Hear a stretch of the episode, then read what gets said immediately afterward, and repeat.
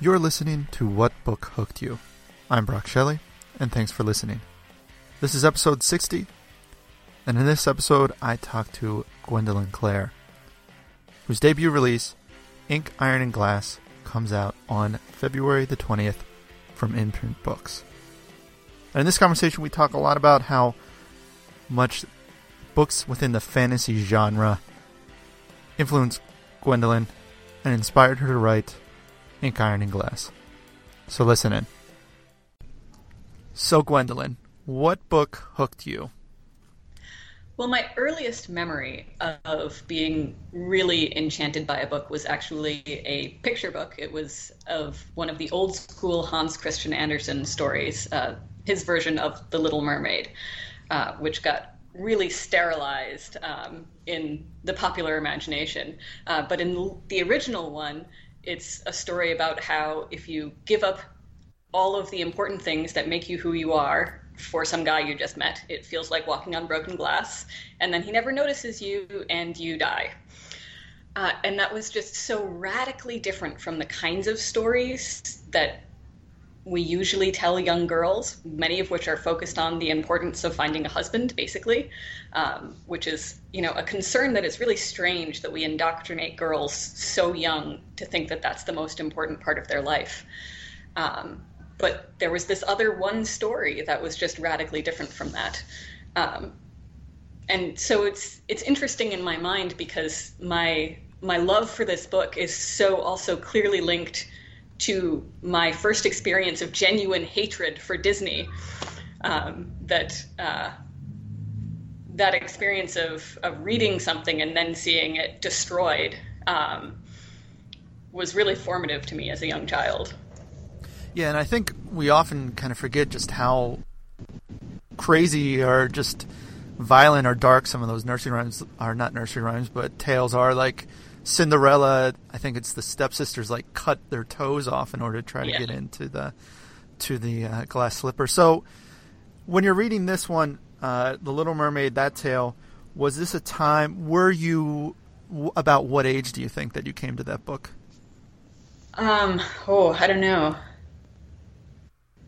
I guess I guess it would have to be five or six. Is that about when people start reading on their Sure, own? I'm not sure. Young And- enough that I don't really have a clear memory of when it was. So now you mentioned how Little Mermaid was uh, just the message that it has, and obviously that's so much different from what the movie that Disney would later put out. Uh, did that kind of stick with you when you did eventually see that movie? Just the discrepancies for how females maybe are depicted and little girls and the messaging uh, in certain books and movies. Uh, how it kind of twists things into making them the beautiful, flawless princess with a happy end ever after at the end. Yeah, and I think that um, that awareness of that discrepancy stuck with me as a consumer of literature for my whole childhood as well.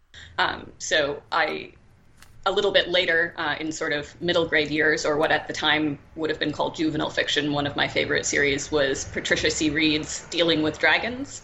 Uh, which is another series about a princess who decides she doesn't want to be a princess and she goes and becomes a housemaid for a dragon instead. And so uh, I kept looking for stories about female characters who were uh, not fitting that mold. And so throughout kind of growing up, was books always a very kind of important part of your life? Were you always an avid reader?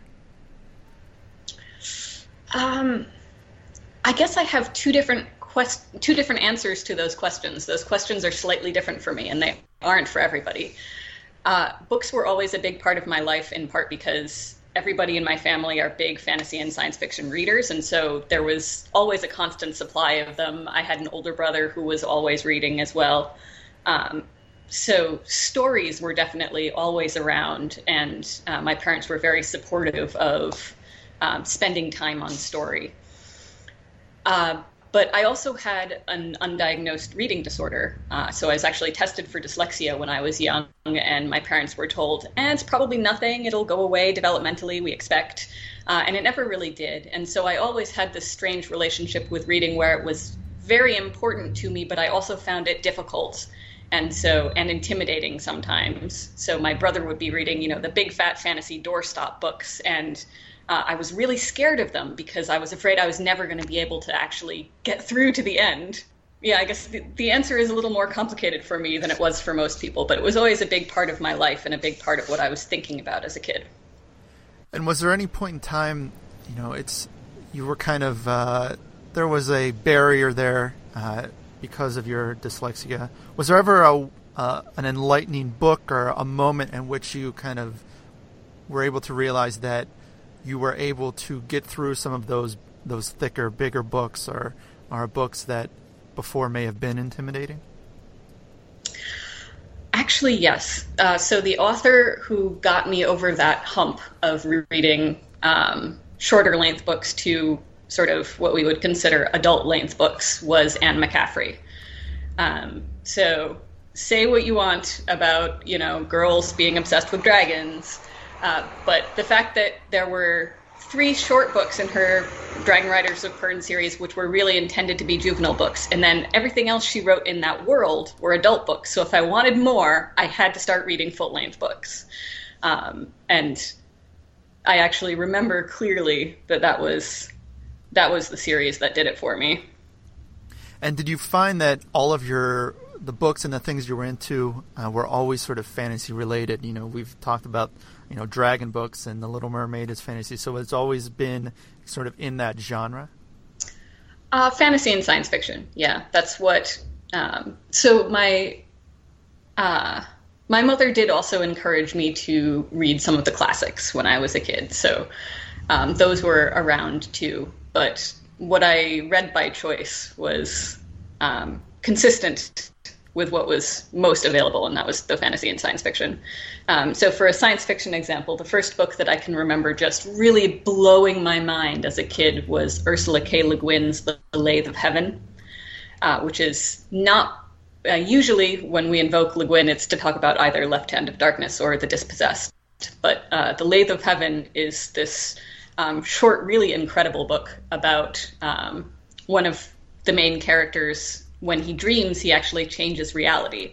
And so the characters are trying to change the world to make it better. Um, and they end up failing in all sorts of interesting ways. Uh, so the, it was a book that really opened my eyes about a lot of new ideas and also about what science fiction was able to do as a genre.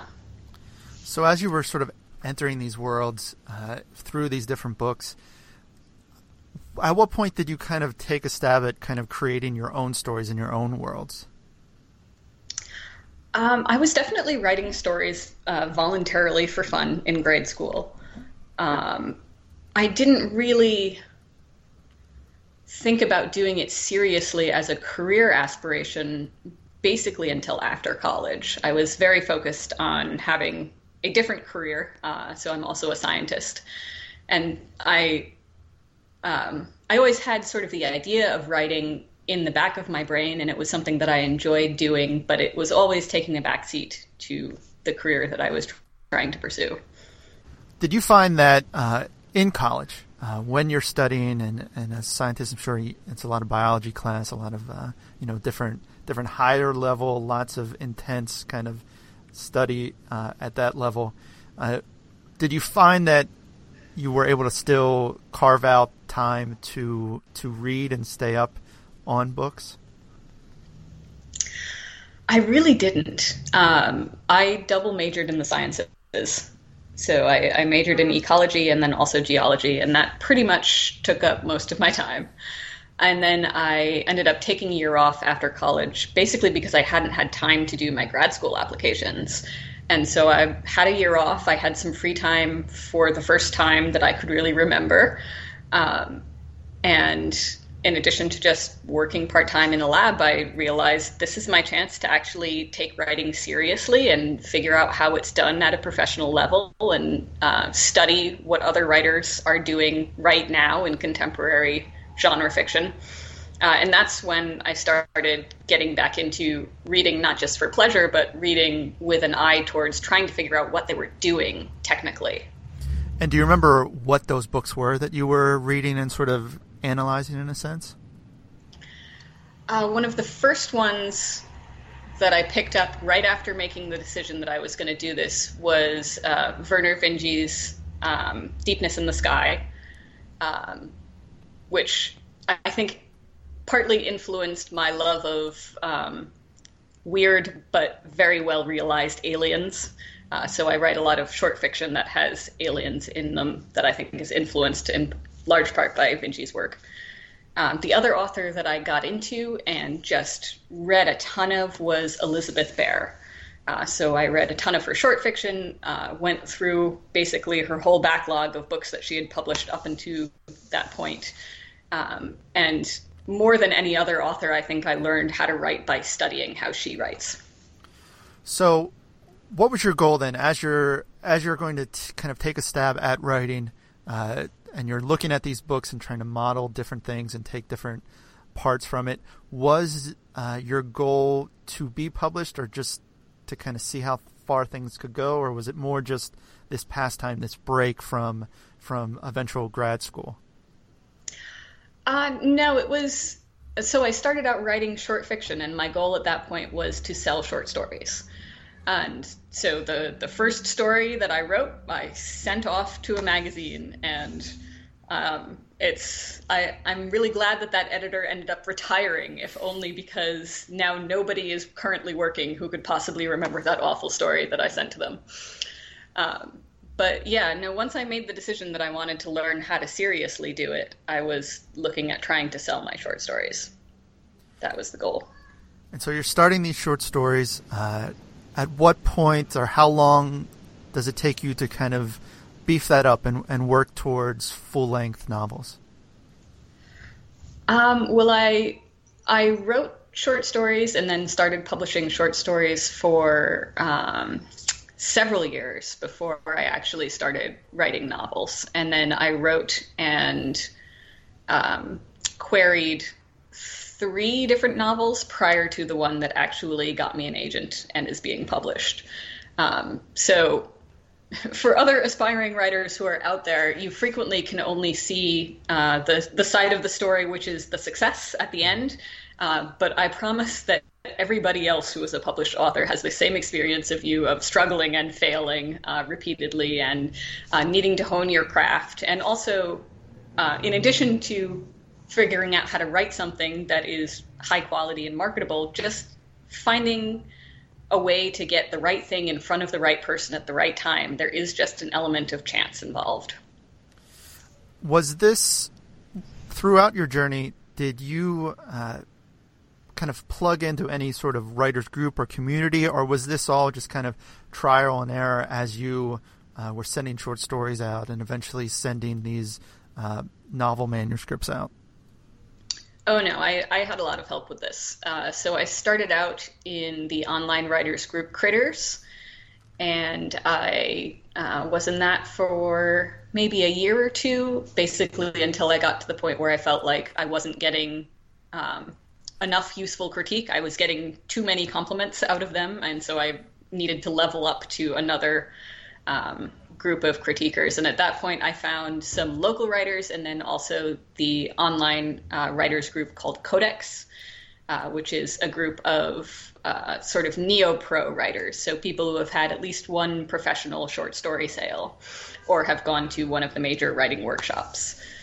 And um, that's another place where I got both a lot of support and a lot of information about the business side um, and some help with critiques and how to really level up your writing.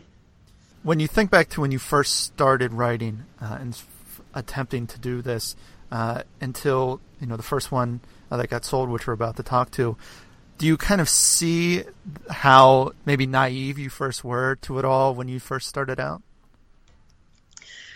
Um, in some ways, I was naive. Uh, I was pretty good about doing my homework in terms of figuring out what I what I didn't know and needed to to learn in order to be successful about it. Um, so I think I avoided some of the pitfalls that are common to new writers. Uh, though I will say that the first um, the first novel I wrote was a, a vampire novel because I hated Twilight so much, and I just felt like it was it was the fire that I needed in order to uh, write a book that was really like a response to all of the thematic things that I didn't like in that book.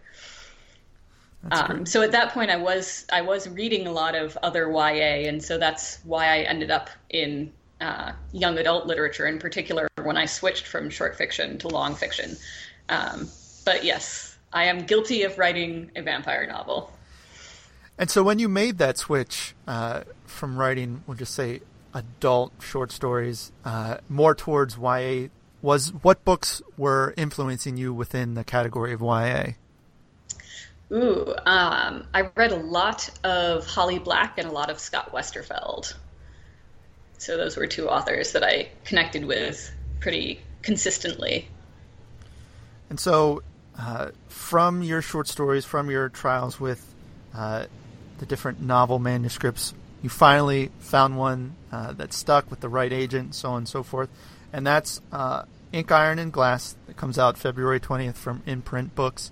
So, as we start talking about this, can you give me first the synopsis of what the book's about?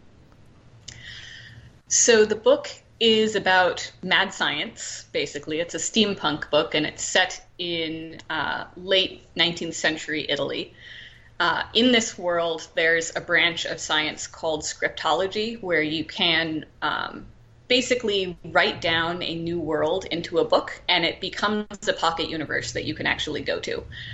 Um, so it's kind of like computer programming, except you do it analog, handwritten, and then it's an actual physical world rather than a virtual world.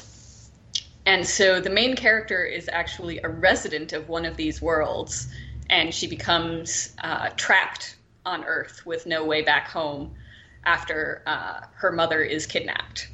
So she's trying to find her mother and uh, sort of solve the mystery of what's going on there, and also try to find a way back home uh, against a backdrop of sort of complex politics that's going on in Italy at the time.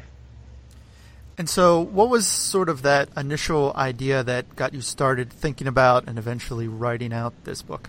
The book that's the heaviest influence directly on this that you can probably see in the writing is uh, the comic book Girl Genius by Phil and Kaja Foglio. Um, and it's a series that I really love because the scientists are focused. So frequently in steampunk, what we like about steampunk is all of the cool gadgets and stuff, but the people who actually invent the cool gadgets are frequently relegated to villain status. Uh, they're not the heroes, and so the the thing that I really loved about that comic series that I wanted to take and play with myself was that the scientists can be heroes, they can be villains, they can be anything on the spectrum. Uh, they can be people who really don't want to get involved and just want to do their science in private. They can be people who think that science should be should be used for the benefit of society. Um, because I see all of those ideas among real scientists in the contemporary real world as well. Um, and so, as much as I love Mary Shelley and I love Frankenstein, I think it did a real disservice to scientists in that it set up this theme of scientists as crazy evil villains. And so, uh, because this is a fantasy, and, and there's obviously a lot of world building, or and maybe in this sense even several worlds building, how did you sort of approach that? Uh, did you do sort of a lot of planning in like what are the laws and what is kind of the environment and the political system in your sense of this book, or did it kind of come to you through the writing process? Uh, well, I, I got to cheat a little bit. Since it's in a historical setting, there were all sorts of pieces that I didn't really have to decide on because I'm borrowing heavily from actual European history. Uh, I did have to decide on things like okay, since I'm introducing all of these new scientific disciplines that can do a whole lot more than science can in reality, um, there have to be explanations for why history isn't more different and I also had to decide in what ways I wanted to break history and make it different, so that it's so that it is an alternate history in comparison to what actually happened. Because you're a scientist uh, by trade, we'll say, uh, was it sort of just a happy marriage or just a natural uh, inclination that your story uh, would be heavily influenced by the sciences? Uh, well, it certainly wasn't coincidental. You know, I wanted to write a story about characters who are overly analytical and think about solving problems in analytical ways because that's what I am like as a person.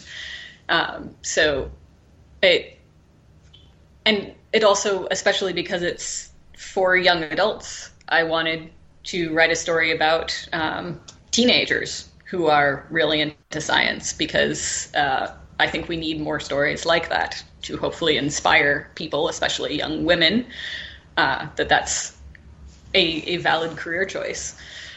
Though, in some ways, it's actually it actually creates challenges that maybe wouldn't be there if I just had a magical world because um, you want the science to be exciting and you also want it to feel a little bit realistic. But in reality, science often takes a really long time and has lots of really boring steps where you're doing tedious things over and over again uh, in order to get to the exciting part. Um, and so that sort of tension between the realism and trying to make the science seem cool and exciting uh, was a difficult thing to deal with and to figure out exactly where the line should be.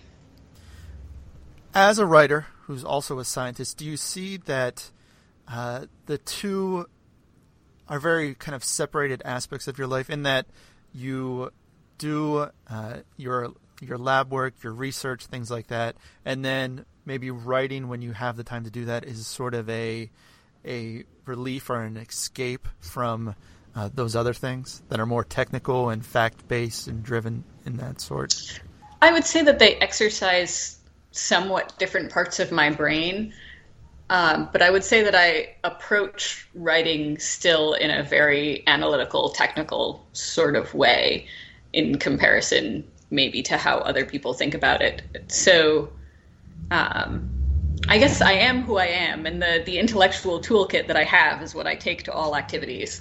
Um, there are some things that are different about writing in that there's there's a fairly large component of it that just kind of happens in your subconscious, and sometimes you just need to let things cook uh, in order for your brain to come up with the right solutions, and that's not really um, how thinking works in science. So that would be one difference. And what is your writing discipline like? Are do you carve out a certain time every day? Uh, is it something you have to kind of wait on the weekends for? How do you find the time uh, to write these stories?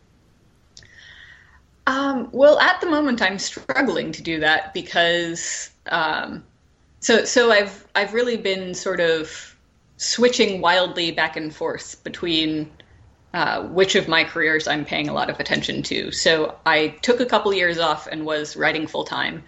I'm back now to teaching full time. Whichever one I'm doing, it's difficult to find time for the other one. Uh, so frequently, you know, we'll talk about work-life balance, uh, especially in academia, trying to find work-life balance. For me, it's more like I'm trying to find work-work balance, uh, and maybe failing to do that. So right now, I am usually just writing on weekends. I would love to get to a point where I can write a little bit every day. I think that would be a better way to do it for me, uh, but there just isn't time. And so, uh, this book uh, coming out February twentieth, uh, Ink, Iron, and Glass. As you as this kind of uh, goal, let me start that over. So, Ink, Iron, and Glass comes out February twentieth. Uh, this is you know, you mentioned this is the fourth book that's a full length manuscript that you've written. Do you look back at some of those uh, first three attempts and do you see sort of a clear difference as to why this one uh, was the one that, that did it for you? I think there are some differences in terms of my maturity as a writer and my abilities as a writer, certainly. Um, probably the big difference is just that it was a, a meaty enough concept. Um, so the the setting is unique, the world building is unique, and so it was as a package something that was maybe easier to sell. So we started our conversation talking about the Little Mermaid uh, and the difference between the fairy tale to the movie, uh, and just the portrayal of uh, the mermaid in the story, uh, and that you know it was a little bit darker message than than what the movie ended up portraying.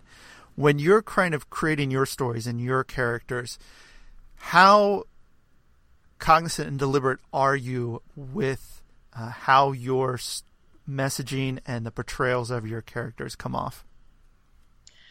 I try to be very aware of that. Um, I I don't think there's too much risk of me falling into the trap of writing female characters who don't have agency or are overly worried about what the male characters are doing, um, because I I think as a woman who is not overly concerned about what men are doing and who has agency, it's not too different from who I am. Uh, so I'm actually more concerned when I'm writing about um, making sure that portrayals of my characters of color are um, positive portrayals or portrayals of my LGBT characters are positive portrayals. Um, so I think there are there are plenty of axes that you can fail on. And um, I think our job as authors, in part, is to try to fail less, um, or to try to fail as as little as we possibly can, um, so that our readers can uh, have characters that speak to them and that um, don't tell them negative things about what their life should be like. Absolutely. And so, when you're writing, do you find that you, uh, just as you started off when you first were starting to kind of get serious about your writing, that you're still uh, looking for books to inspire you to kind of inform uh, your own writing, uh, as you did when you had that break and first decided to concentrate on writing? at least uh, when I'm drafting a novel, I do try to tailor the books that I'm reading so that they are things that are going to make me come up with ideas that are useful for what I'm working on rather than ideas that would be great for a different project, which is not the project I'm supposed to be working on. Um, so if I'm, you know, if I'm reading a whole lot of, you know, high fantasy set in secondary worlds, I'm going to start having ideas about books that I would like to write in high fantasy secondary worlds, uh, which are counterproductive if I'm supposed to be on task for a particular thing. Uh, so that's that's ideally what I would like to be doing. In practice, I do have a lot of reading that I kind of uh, need to do for industry purposes uh, to keep up with what's going on, or uh, books that my friends have written that just came out that, that I need to read. Um, so I don't always succeed in fulfilling that goal, but I do try. All right, so a few questions sort of as we wrap up. The first one always is what is your favorite movie that's based on a book? I guess I would say the um, the version of Sense and Sensibility with Emma Thompson, uh, the old school movie. Uh, it's one of the very few uh, romantic comedies that I actually enjoy, and um, it was just you know beautifully acted on the part of everyone. So there, there's one heteronormative thing that I think is good. Are there any fantasy movies that you, based on books that you think have done a disservice to the book? Oh, so many. That's why it's so hard to come up with one that's your favorite because uh, so many adaptations are just terrible. Um, in part because the the lengths don't really match up well. So sure. a movie is really the amount of story that you fit into a movie is a really good match for a novella. It's a really bad match for a novel, especially a long novel, because there's gonna you're gonna have to tear out a whole bunch of stuff in order to fit that plot into two hours. And so, you know, how that adaptation happens is it's really difficult. Um, you know, so the an example of one that totally fails would be the adaptation for the Golden Compass, uh, where they very clearly had a long list. You know, these are all of the characters and these are all of the events that we have to hit in order to make the audience happy. And it was just like a checklist of stuff that happened, and it had no feeling of coherency as a story or, you know, feeling of story arc happening. Uh, and I think that attempt to stay too close to the original source material when the source material is really not something that's going to fit in a two hour long movie um, that's what kills movie adaptations. So let's let's all cross our fingers now for wrinkle in time. Absolutely absolutely. Uh, next question then. Is there a notable book or series uh, that you have never read that you're willing to admit to or have never finished I held out on Harry Potter for a really, really long time. I have now read them. Um, but when they were first coming out and everybody was reading them, my attitude towards it was like, well, yeah, I've been reading fantasy since I was seven years old. like, I'm glad for you that you have figured out that it's cool, but this is not new. Um, so that's that's one that I it took me years to break down and actually read. And then finally, what is the last great book that you've read? Ooh, the last great book that kept me up late into the night because I couldn't put it down uh, was City of Brass by S.A. Chakraborty. Uh, it's a wonderful, wonderful book about a um, an Egyptian thief who gets taken away from home from her home in Cairo and um, sort of dumped into this magical world of the city of Daevabad, where all of the jinn live. And the characters are just incredibly well drawn, and the world building is great. And it's one of these stories where the conflicts are really complicated, and there's no clear good and evil, and everybody's just trying to do what they think is best, but nobody actually knows how to solve any problems. Um, so it was a really delightful book, and I lost a night of sleep to it. Sounds great. Yes, and hearing uh, the author when we when I got a chance to talk to her, just the amount of research that was kind of her passion going into this, uh, you I think it really shines through in the book. So yeah. Well, Gwendolyn, thanks so much for uh, spending the time to talk to me. Ink, Iron, and Glass comes out on February twentieth, and I wish you all the best with it. Thank you. And that does it for another episode of What Book Hooked You. Special thanks to Gwendolyn Clare for joining me. Her book, Ink, Iron, and Glass, comes out on February the 20th from Imprint Books. So be sure to check that out and check out some of the 59 other episodes of the podcast. I'm Brock Shelley, and until next time, keep reading.